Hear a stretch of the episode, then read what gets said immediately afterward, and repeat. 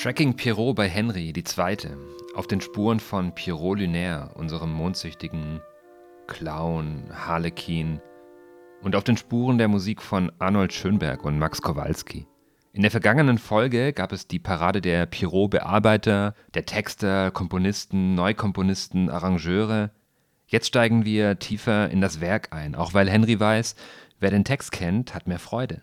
Also, wer ist Pierrot Lunaire? Wir haben das letztes Mal gesagt, Schönberg hat aus Albert Giroux Gedichtband mit insgesamt 50 Gedichten 21 herausgenommen, daraus dreimal sieben Lieder komponiert und die auch in eine neue Reihenfolge gebracht. Das erste Lied in Schönbergs Bearbeitung ist das 16. Gedicht aus dem Band von Albert Giraud. Fällt euch was auf? 50 von Giraud, 21 von Schönberg, also 50, 21, 3 mal 7. Das 16. Stück wird das erste Stück Nee, stimmt. Da ist nichts Auffälliges, also hören wir lieber rein. Das Stück heißt Mondestrunken, Ivresse de Lune. Henry hat es schon letzte Woche in den Würfel genommen.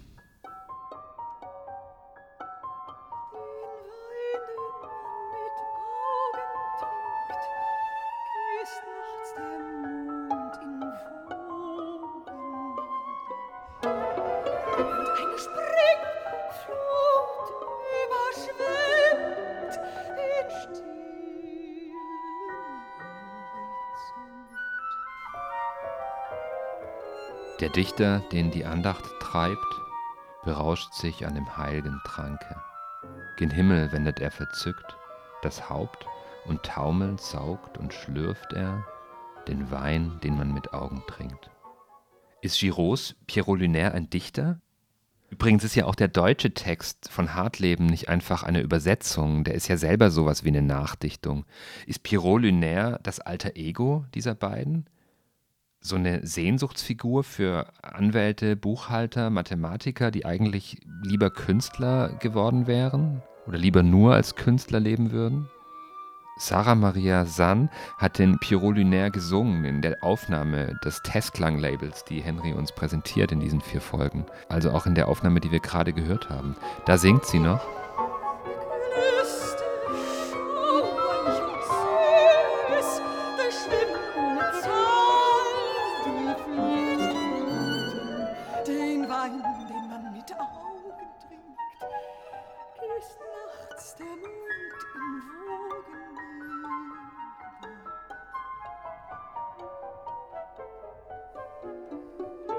dich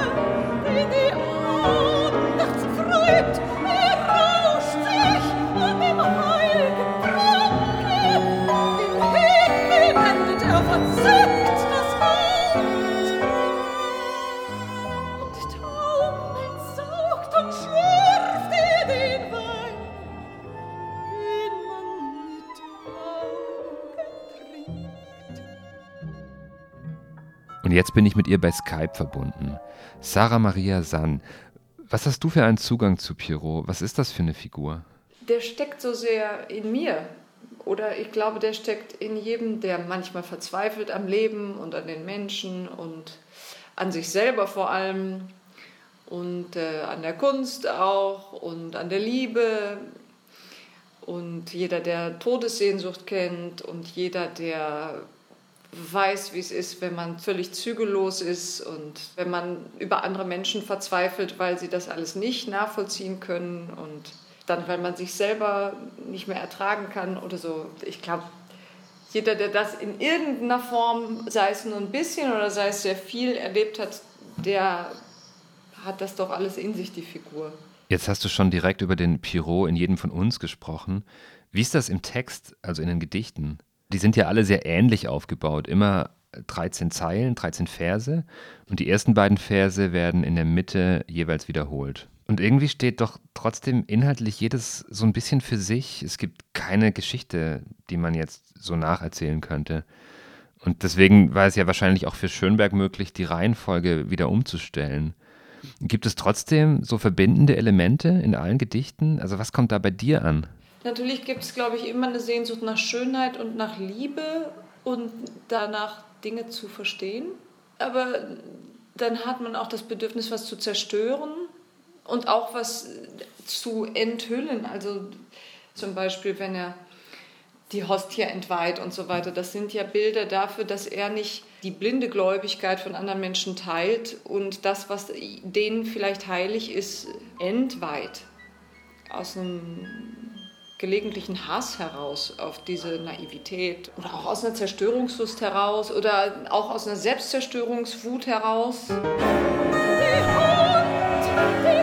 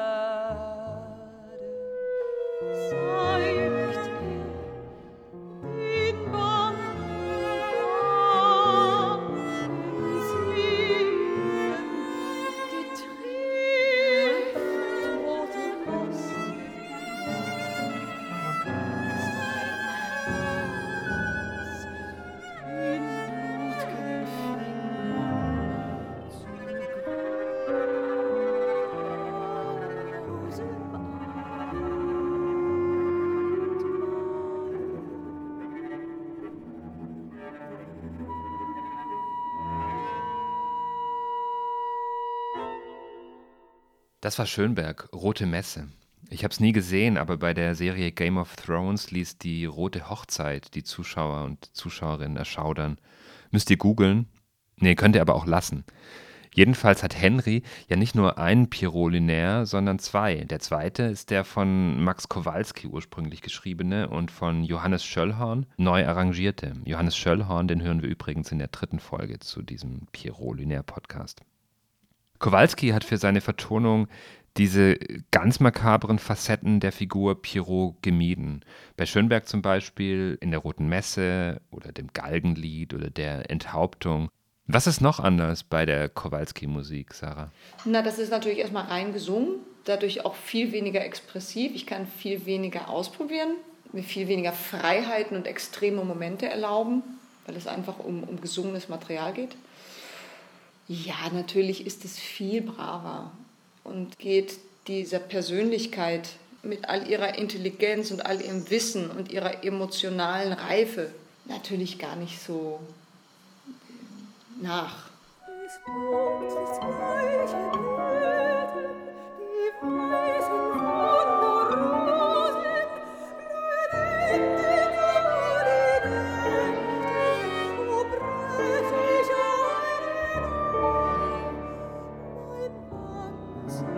zu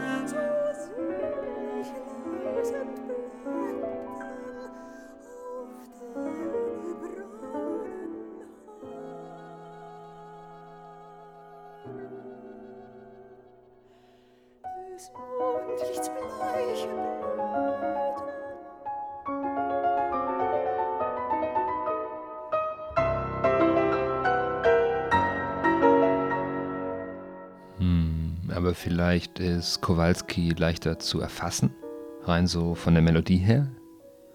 Holt es die Leute mehr ab? Holt es dich hinter deinem Kopfhörer mehr ab? Das ist Colombin von Kowalski. Und jetzt gehen wir mal direkt in Schönbergs Colombin.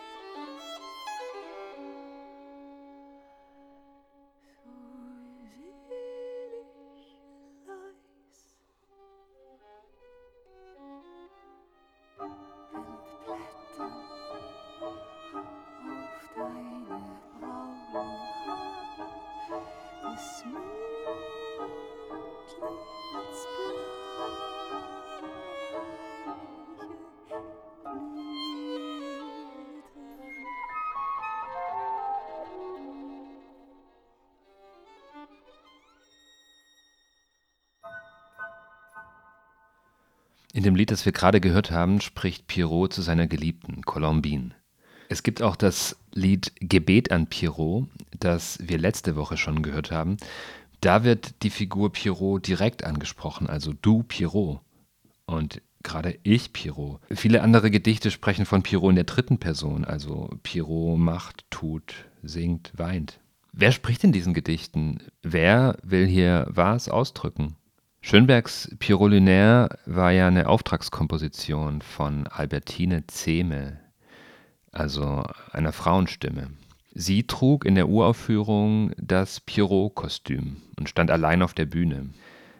Eduard Steuermann äh, war bei der Uraufführung dabei als Pianist und er hat auch den Part von Albertine Zehme lange mit ihr einstudiert. Seine Schwester war beim Konzert und hat später berichtet, das Publikum begrüßte den Pierrot in riesiger Halskrause unter dem angemalten ängstlichen Gesicht und kokett dargebotenen Beinen mit unheilvollem Murmeln.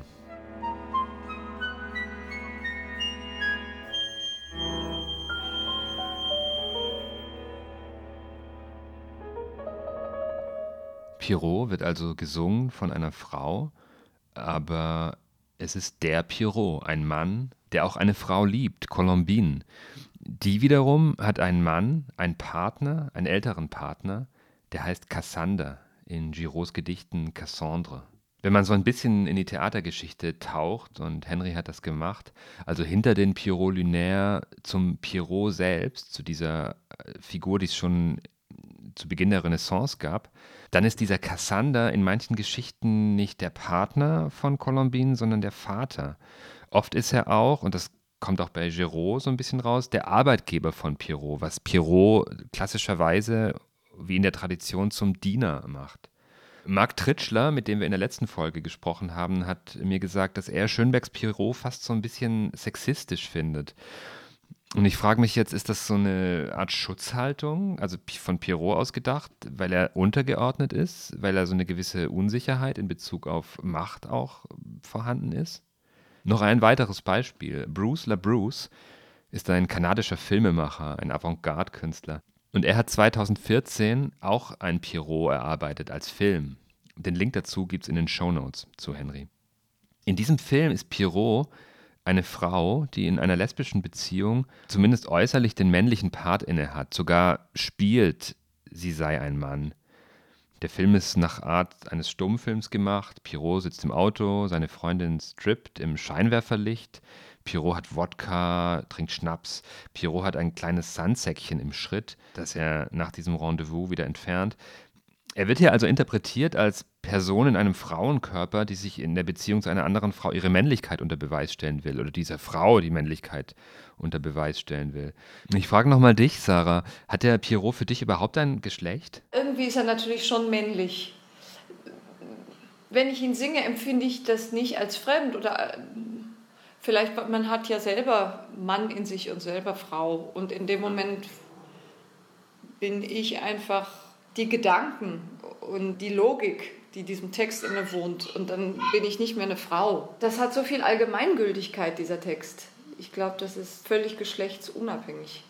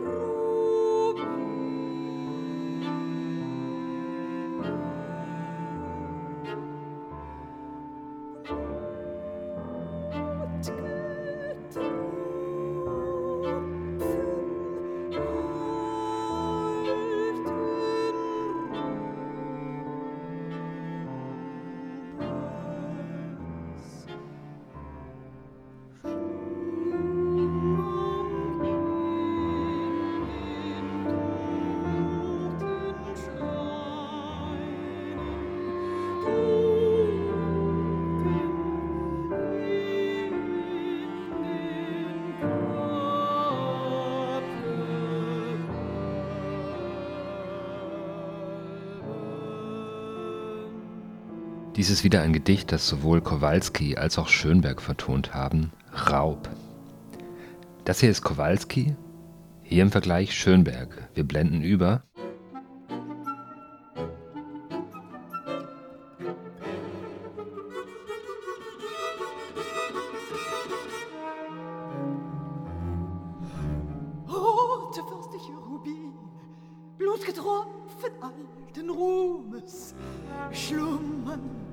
Totenschreinen drunten in den Grabgewölben.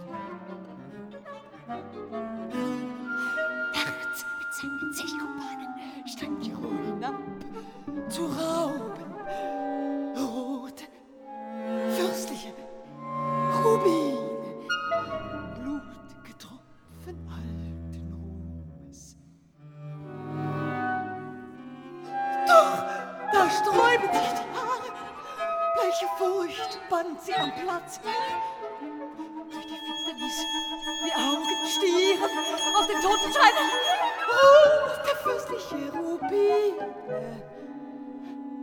Der Pierrot bei Schönberg klingt aufgewühlter, gefährlicher. Sarah, ich frage dich gerade heraus, ist das ein Wahnsinniger? Also ich glaube eben, dass der eigentlich viel, viel gescheiter ist als alle anderen. Und das bringt ihn manchmal so zur Verzweiflung, dass er entweder sich oder jemand anders umbringen will. Aber das ist ja vielleicht auch der Wahnsinn, den man bei anderen so diagnostiziert.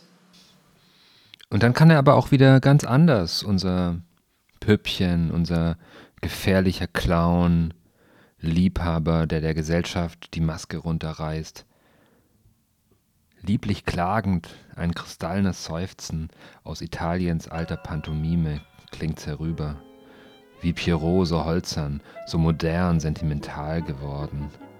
Und es tönt durch seines Herzens Wüste, tönt gedämpft durch alle Sinne wieder.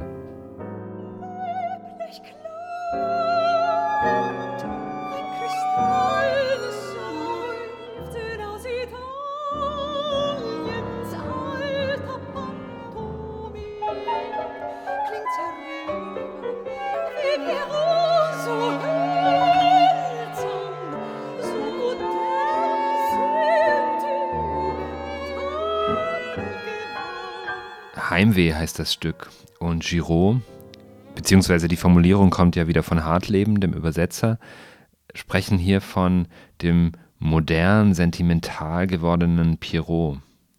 Du hast gerade gesagt, er sei unverstanden, Sarah. Und wenn das so ist, was sagt so eine Außenseiterfigur über die Gesellschaft aus, zu der sie irgendwie nicht mehr gehört? Naja, wir, wir sollen ja alle heiter sein dauernd. Ne? Nur was vielleicht viele Menschen dann doch nicht mehr tun, sie lassen dann nicht mehr die Person zu, der es nicht gut geht oder die nicht mithalten kann in unserer Gesellschaft. Das wird verdrängt. Heilige Kreuze sind die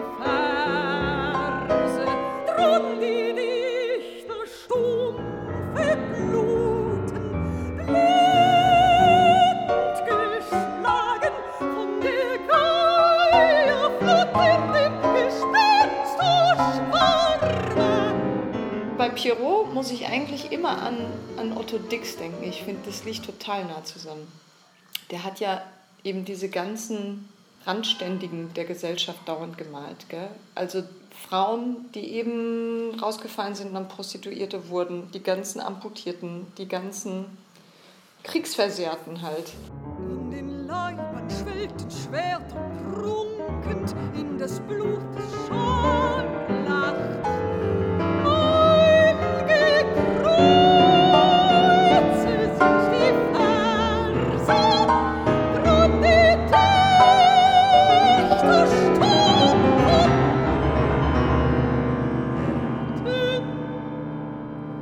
Noch einmal der Hinweis, falls ihr den Podcast nicht schon in Henrys App hört, solltet ihr euch Henrys App besorgen. Dort gibt es die gesamte Musik, da gibt es den Podcast und noch Begleitmaterial.